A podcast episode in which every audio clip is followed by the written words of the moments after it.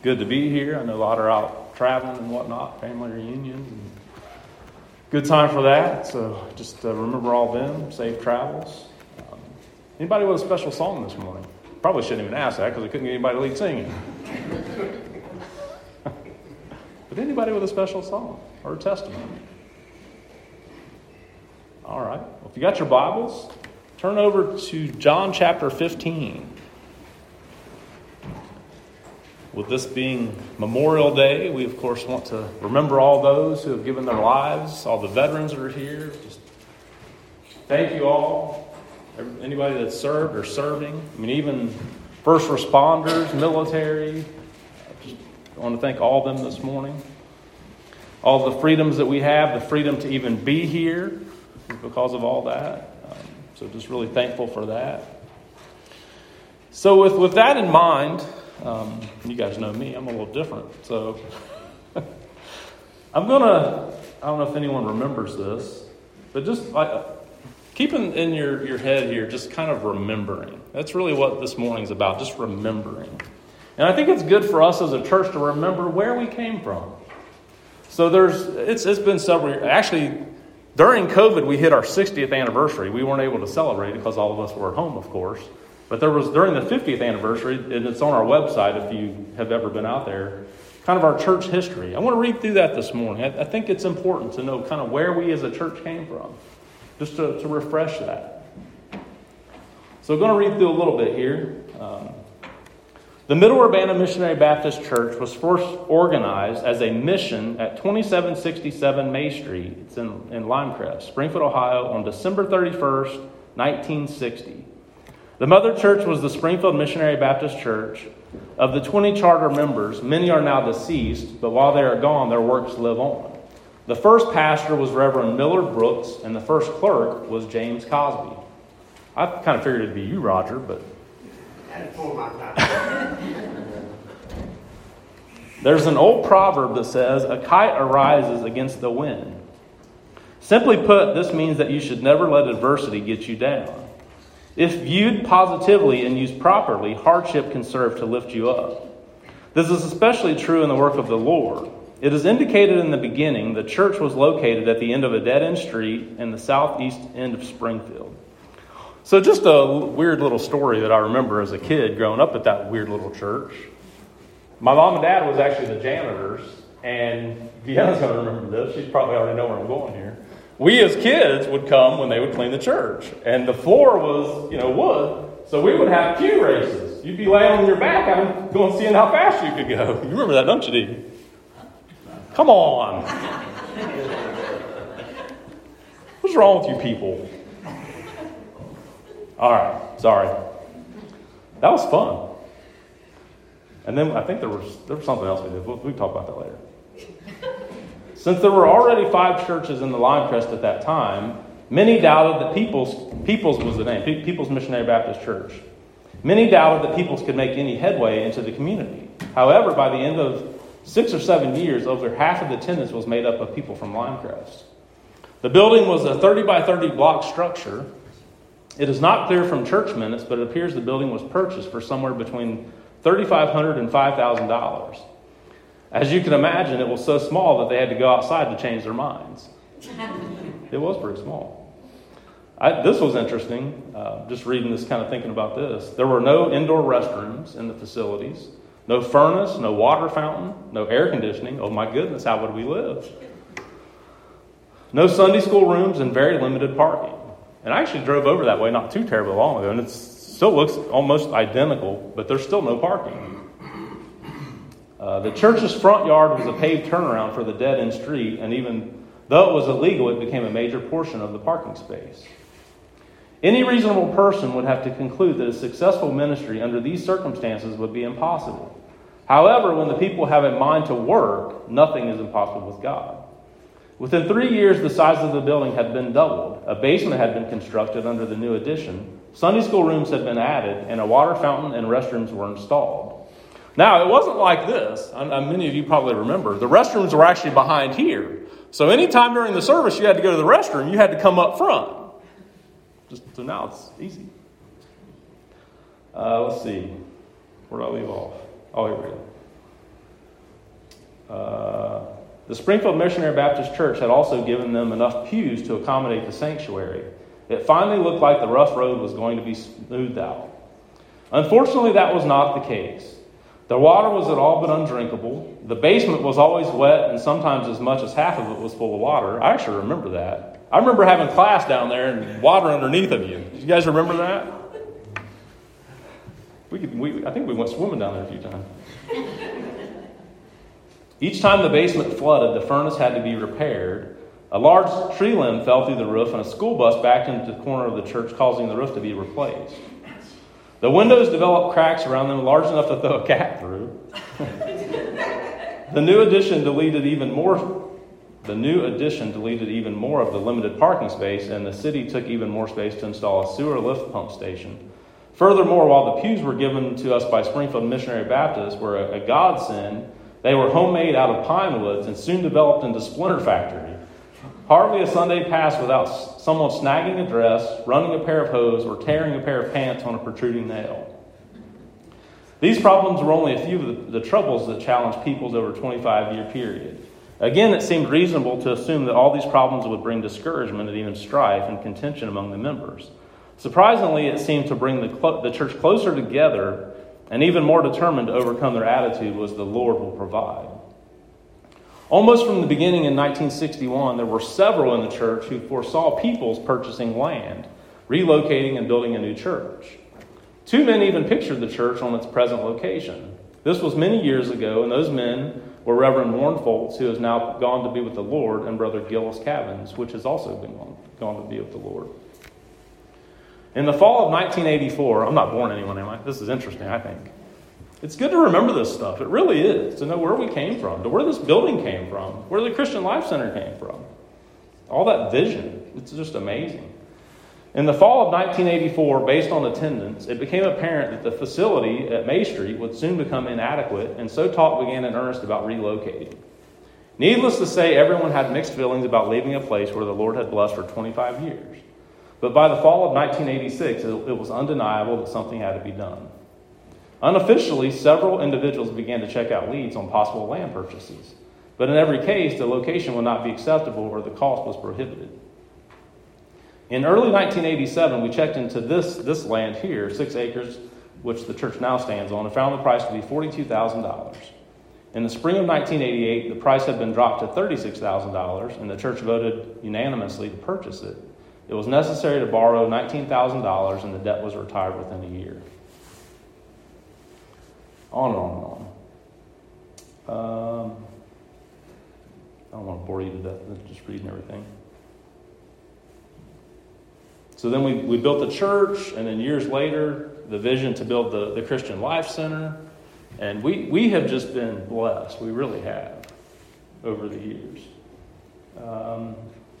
So then we started the Reach Out program. We've talked about that many times, like as kids get older and graduate high school, they kind of disappear. So Brother Mike had the idea of a Reach Out type program, and we've been doing that since 1993. Isn't that pretty amazing?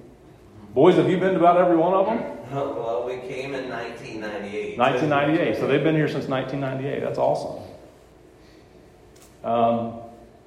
So just want to read the 20 charter members' names, because I think that's important too. And if they could look back now, don't you think they would be shouting? The first pastor was Reverend Miller Brooks. And then of the 20, there's Annie Cavins, Wheeler Cavins, Bertha Cosby, James Cosby, Gobel Dean, Hazel Fultz, Reverend Warren Fultz, Pearl Hendrick, Silas Hendrick, Junior Hopps, Yvonne Hopps, is it Hopps or Hoppus? Hopps. Bessie Longworth, Clemens Longworth, Clyde Longworth, Shirley Massengill, Nella Faye Owens, Essie Rourke, Lawrence Rourke, and Opal Smith. Those were the 20 charter members that started our church as Peoples Missionary Baptist. Was it 87 that we became Middle Urbana? Or sorry, it was 98, I think. 97 or 98 is when we became Middle Urbana Missionary. It was something to do with there was already another people's name in Springfield, I believe. So we had to change the name. That's all in here too. But go check that out on the website. That's really cool to read some of that. So then just thinking about this stuff, again, just remembering. There's a little plaque back there on the wall with all the pastors through the years. I've got them written down too. Reverend Miller Brooks. Reverend Silas Hendricks, Reverend Warren Fultz, Reverend Jack Mason, Reverend Ray Gauley, Reverend Herman Martin, Reverend D. Everidge. A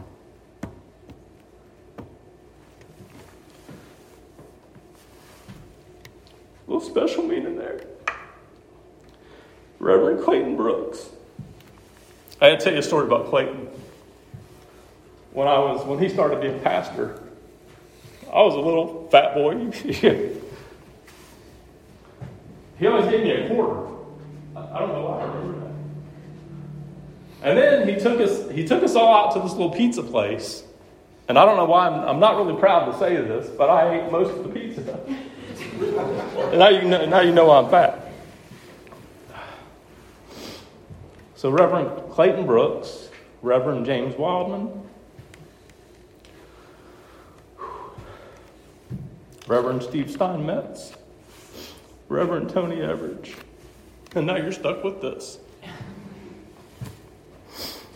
Let's remember all them and all of that history, because if none of that happened, if none of that vision was there, we wouldn't be here today. Think about all the sermons that were preached. Think about all the people that were saved. It was all worth it. It was all worth it. You know, we were talking this morning in Sunday school about traditions. Whoa.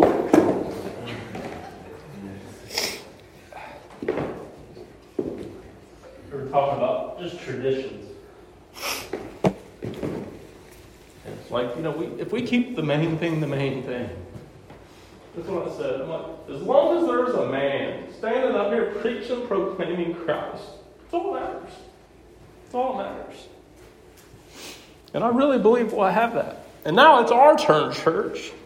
What's our vision for the next 20, 30, 40 years? Like Tony preached the legacy. We just need to remember all that.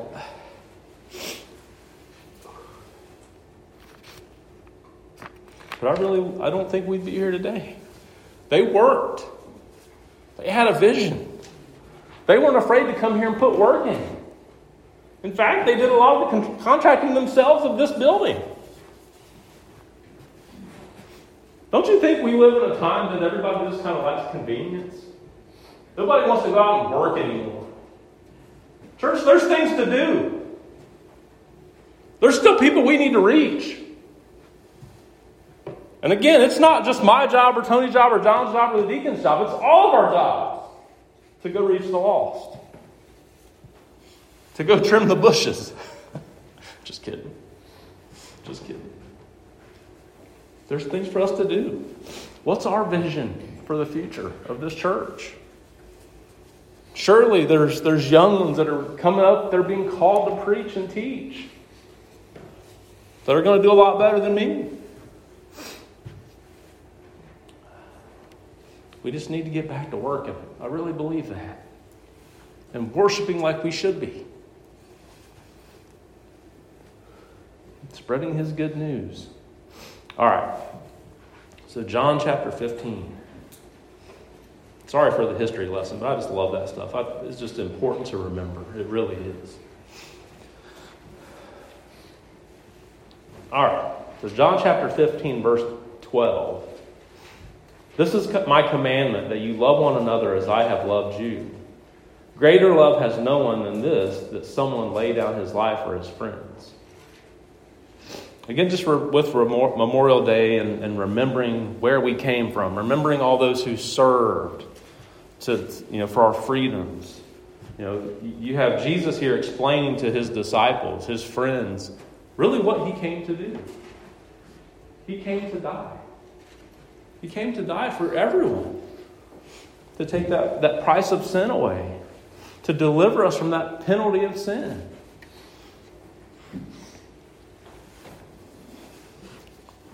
I'll flip over to Romans chapter 5 real quick. Romans chapter 5, verse 7 and 8.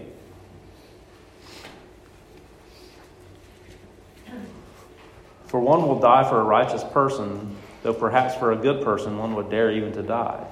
But God shows his love for us in that while we were yet sinners, Christ died for us. You know, just thinking and praying about that. It's like, Jesus came and died for us while we were still in our sin. You ever think about, I'm going to go die for one of my enemies? That's kind of what he's saying there. People don't do that. But that's what Jesus did. We were enemies of God. And he came and died to take all that sin away, that sin debt, that we couldn't pay, to reconcile us back to God, to reconcile us back. And you talk about freedom. Freedom as an American. Jesus gives us freedom from sin. And I feel like that's way more important. This world could go away today, could go tomorrow. Because of what Jesus did, if you have a part in that, you're going to live forever in eternity with Him. He gives us freedom from sin.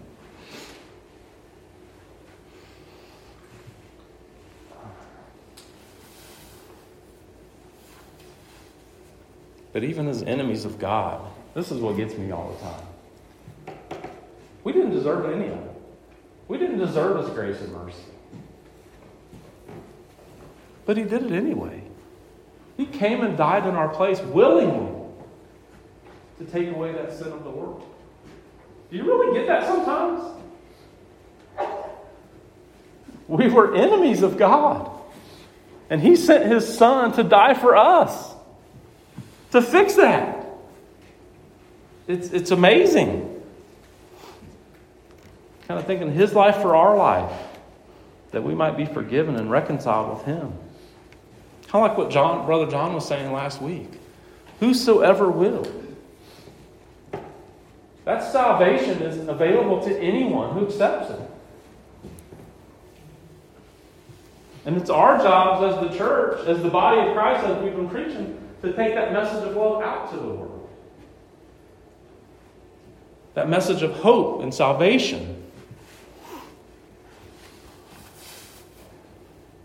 Don't you think it's good that we remember where we came from? That we remember what Jesus did for us? You know, this is the Memorial Day weekend when we're supposed to remember all those who served and died, gave their lives for our freedoms. We should remember what Jesus did every day of our lives. Not just one weekend. Right? Are you guys alive? That he demonstrated the greatest love ever by coming and dying for all of us. And if you don't have that relationship with Him this morning, don't walk out that door. Because there's a day coming. There's a day coming. Those kids a few weeks ago, we preach. You never know what's going to happen. You're not promised tomorrow. That proves it. You're not promised tomorrow. Make it right today. Can I get an amen? Make it right today.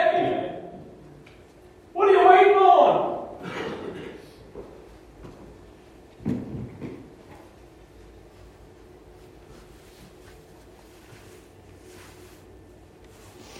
You know, I really feel like, as bad as this has been, the Holy Spirit's talking with someone this morning. And they need to be saved. I really, really believe that. But all of us who have been saved, we also need to reflect back when we were saved. Because we didn't deserve it. You know, over in 1 John chapter 5, it talks about we can know that we have eternal life. Isn't that pretty awesome that we can know it? It's awesome that we can know that we have eternal life. Question is, do you know that you have eternal life or not? That's what you have to ask yourself this morning. Think about all that history. All that history. All the freedoms that we have. If you are living in sin, you don't have any freedom. You are a slave to sin. I almost said that backwards. But Jesus takes all that away. He takes all that away. But you got to have a relationship with Him. Have you accepted that? If you died today, where would you go? If you died today, where would you go? And it's not like you're going to go there for a day. It's permanently. If you do not have a relationship with Jesus Christ, you're going to spend an eternity in hell, which was created for the devil and his servants. Not for us. God made a way. He made a way for us to go to heaven, to be there eternally with Jesus. We just have to accept it. That we're bad people. That there was a separation between us and God, and Jesus filled that. We have to accept that.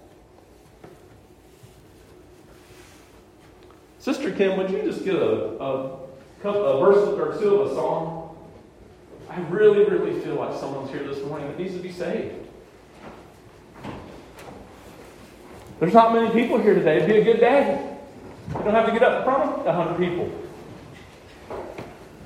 But if Jesus is knocking at your heart, and only you know that, why don't you come up here and pray with us? We'll pray with you.